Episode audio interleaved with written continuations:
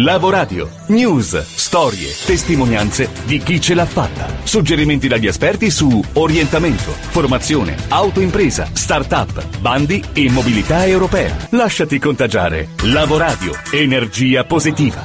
Ben ritrovati da Vito Verrastro, nuova puntata di Lavoradio, questo magazine di giornalismo costruttivo che indaga il presente per proiettarci meglio al futuro. Una condizione ordinaria fino a qualche settimana fa, ma che adesso con questa emergenza coronavirus diventa davvero difficile. Siamo tutti un po' ancorati al presente, siamo tutti un po' mm, cristallizzati sul day by day, sulla situazione che si sta sviluppando, è difficile davvero guardare oltre, ma noi dobbiamo farlo e vogliamo farlo per proiettarci al futuro, immaginando scenari che ovviamente escano fuori dalla, dalla crisi. E parlando di professioni nuove, un po' ironizzando sul mio profilo Facebook qualche giorno fa, dicevo che magari dietologi, avvocati divorzisti, psicoterapeuti avranno moltissimo lavoro nelle prossime settimane post emergenza perché raccoglieranno un po' le macerie di quello che nel frattempo è avvenuto in questo periodo così strano, così atipico.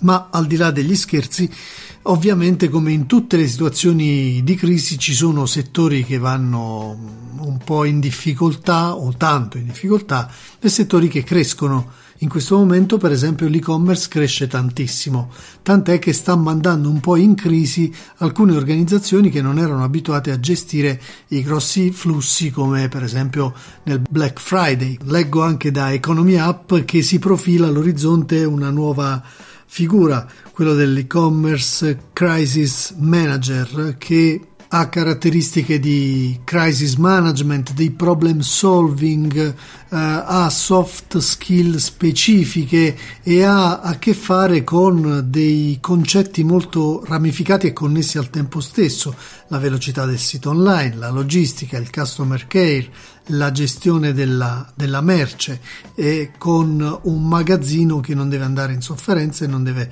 neanche sovraesporsi. Insomma, Mm, come si vede da ogni eh, novità nascono poi dei profili nuovi e vediamo come si evolveranno nel resto della, dello scenario quando le acque si saranno un po' calmate e questa straordinarietà eh, sarà diventata un po' un ricordo, speriamo prestissimo. Scenari. Nel frattempo, per fare un po' il punto sulla macroeconomia, su quello che sta eh, cambiando, su quelle che sono anche le professionalità un po' più a largo spettro che sono emerse come importanti, preziose in questo periodo e lo saranno anche dopo, abbiamo chiesto uh, un parere a Stefano Cianciotta, economista e presidente dell'Osservatorio Infrastrutture di Conf Associazioni Nazionale. Come già accaduto nel passato con tragedie di proporzioni e percezioni molto più ampie, penso ad esempio all'11 settembre, questa crisi sta modificando le abitudini e i comportamenti delle persone e delle organizzazioni.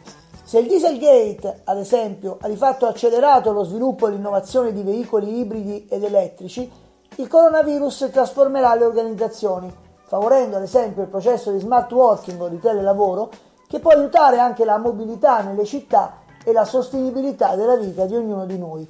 I cittadini però devono pretendere organizzazioni proattive. Faccio un esempio. Quante ASL in Italia hanno esperti di management di crisi nel loro organico o negli staff del direttore generale? Occorrono, a mio avviso, nelle organizzazioni contemporanee advisor strategici che siano in grado di elaborare scenari di crisi insieme con data analyst, economisti, social media manager, ingegneri gestionali e ovviamente comunicatori.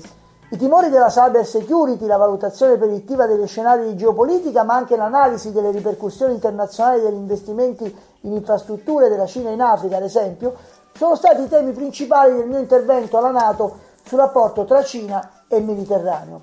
Nel mio lavoro confluirono diverse competenze, non ultima quella della designer che ha elaborato visivamente la presentazione, fondamentale nel successo del team al pari degli analisti strategici con i quali ho lavorato. È ora, dopo questa crisi, che anche la pubblica amministrazione, al pari delle organizzazioni private, adotti modelli proattivi di management investendo sulle competenze dei project manager. Senza le competenze, e questo che voglio ribadire, Non si va da nessuna parte e i manager del futuro avranno sempre di più conoscenze e know-how ibridi, frutto dell'automatismo della tecnica, ma anche della capacità di costruire relazioni con i propri collaboratori e gli stakeholders e soprattutto di saperli alimentare ogni giorno con visione e passione, che sono probabilmente le soft skills più importanti.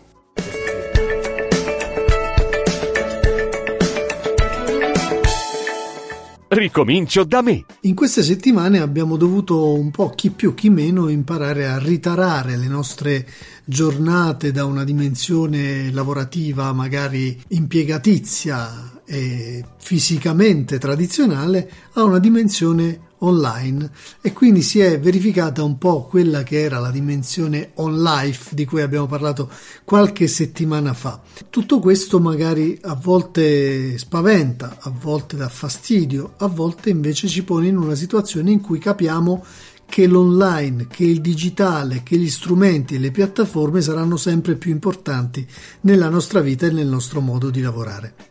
Uno che ha fatto del online, del web marketing e di tutti gli strumenti innovativi una sua chiave di volta è Robin Good, che abbiamo ascoltato più volte su queste frequenze e che torna con dei consigli che tornano molto utili in questo periodo di riadattamento mm, e lui si rivolge proprio a chi deve svolgere un compito online, magari staccando dalle sue abitudini mm, quotidiane e non sa come fare o comunque ci sono dei consigli che gli permetteranno o le permetteranno di evitare alcuni errori importanti.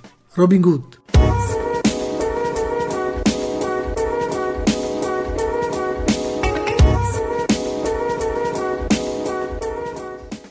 Chiaro che se ci lavori a tempo pieno, qua siamo tutti contenti perché le cose vanno, si muovono ammesso che tu tutta la giornata riesci a stare a fuoco su questa cosa e concentrato, ma quasi nessuno può fare un progetto online a tempo pieno, a meno che, ma forse neanche in quel caso, ha già un'attività avviata e quindi dedica tutto il suo tempo all'online. Come fa? L'attività avviata? Magari c'è uno staff, delle altre persone, collaboratori e per un po' uno si ritira e lo fa. Beh, sarebbe il massimo.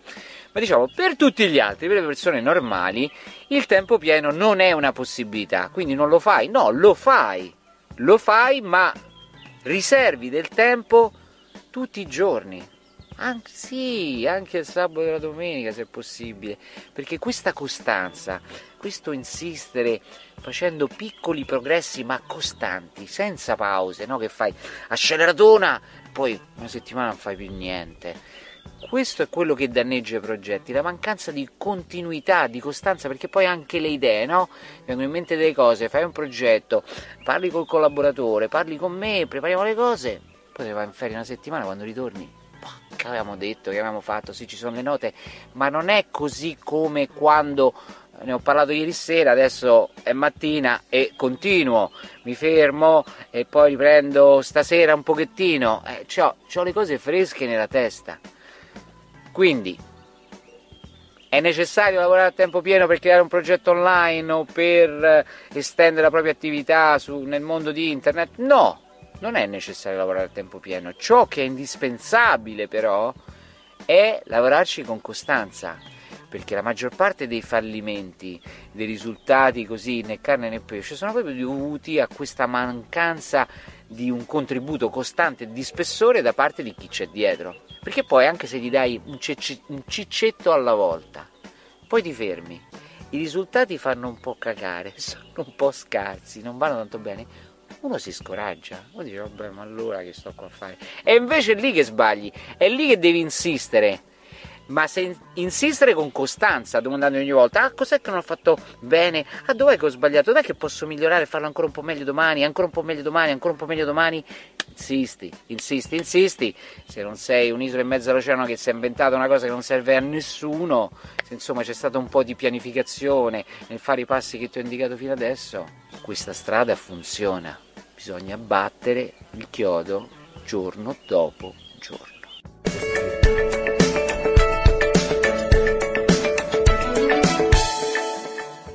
Ultimo segmento di puntata dedicato ad una delle tante iniziative di solidarietà che si sono sviluppate in questo periodo, per fortuna, da parte di tantissime persone noi di Lavoradio, per esempio, abbiamo aperto una playlist, si chiama Beyond Crisis, oltre la crisi, in cui potete trovare su soundcloud.com slash lavoradio tantissime testimonianze importanti e consigli utili da parte di professionisti di varia estrazione. E si sta sviluppando una maratona digitale che si chiama Rinascita Digitale rinascitadigitale.it è il sito a cui abbiamo aderito con molto entusiasmo da media partner. L'ha promossa Stefano Saladino Ecco che cos'è eh, in un'intervista che Stefano ha rilasciato ad Antonio Candela del Coming Center. E siamo, abbiamo fatto un brainstorming e ci siamo chiesti, eh, va bene, ok, che cos'è che possiamo fare al di là di raccontarci che c'è il virus, al di là di raccontarci delle problematiche che questo può innescare, abbiamo detto nel nostro piccolo che contributo attivo possiamo dare alla, alla comunità. Eh, per noi ovviamente la comunità è la comunità delle imprese, la comunità delle persone che ruotano intorno al mondo del digitale e nasce questo brand, questo prodotto, questa iniziativa, questo manifesto, un po' tutto, che si chiama Rinascita Digitale, che è stato un po' l'innesco di dire rinasceremo grazie al digitale e con il digitale. I rapporti umani in questo momento sono eh, mediati dal digitale perché è diventato un valore. Eh, poi mentre nel ripensare alle imprese e il nostro futuro il digitale avrà una, una, una centralità importante e, e, come mette a terra diciamo, questo, questo concetto qua eh, cercando di creare una piattaforma collaborativa eh, dove erogare formazione gratuita alle imprese in una maratona live formativa che durerà sostanzialmente tre settimane fino al 3 aprile. Ci prenderà per mano e ci accompagnerà in questo eh, supporto mentre siamo a casa. Eh, ieri scrivendo una mail eh, ho scritto fermiamoci ma formiamoci. Eh, siamo a casa, abbiamo probabilmente un pochettino più di tempo è forse l'occasione giusta per eh, fermarci e formarci da tanti punti di vista sicuramente di quello che è il digitale o comunque sia come devono evolvere probabilmente le imprese nel prossimo futuro eh, è uno degli asset su cui probabilmente vale la pena in questo momento formarsi, riflettersi e, e riorganizzarsi. Grazie Stefano, noi seguiremo ovviamente in tempo reale tutto ciò che avverrà attraverso Rinascita Digitale. Eh, questa puntata finisce qui, grazie per l'attenzione, ci risentiamo come sempre la prossima settimana. Lavoradio. News, storie, testimonianze di chi ce l'ha fatta. Suggerimenti dagli esperti su orientamento, formazione, autoimpresa, start-up, bandi e mobilità europea. Lasciati contagiare. Lavoradio. Energia positiva.